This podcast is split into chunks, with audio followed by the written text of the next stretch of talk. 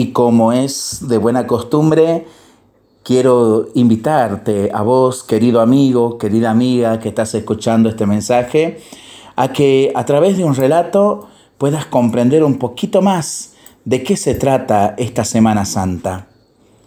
María quería vivir la Semana Santa con mucho espíritu, pero no tenía idea de qué hacer, pues miraba su bolsillo y no encontraba más que unas cuantas monedas.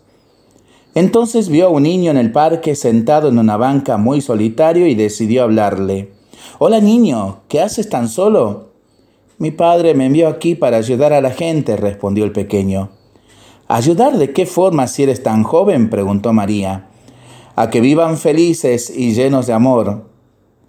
¿Y cómo un niño tan pequeño puede hacer eso? insistió María. Es fácil, respondió el niño cumpliendo sus mandamientos y transmitiendo todo mi amor y alegría contagiosa a los demás. Y sonrió. De pronto los ojos de María no lo podían creer.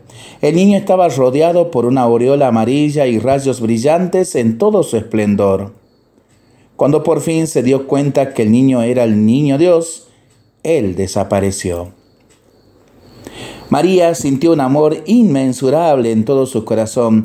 Tenía ganas de ayudar a todo el mundo, a los niños, a los ancianos, a los olvidados, a los enfermos, a los tristes, a los que no conocen a Jesús y a los que lo niegan.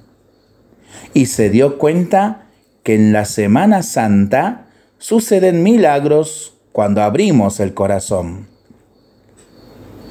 para pensarlo y para rezarlo en familia y entre amigos, ¿no? Mientras lo hacemos, pedimos al Señor su bendición, le seguimos pidiendo por el fin de la pandemia, de las guerras y por el buen tiempo para nuestras vidas, nuestros animalitos y nuestros campos. Y nosotros responsablemente nos cuidamos y nos comprometemos a ser verdaderos instrumentos de paz. Que el Señor nos bendiga en el nombre del Padre, del Hijo y del Espíritu Santo. Amén.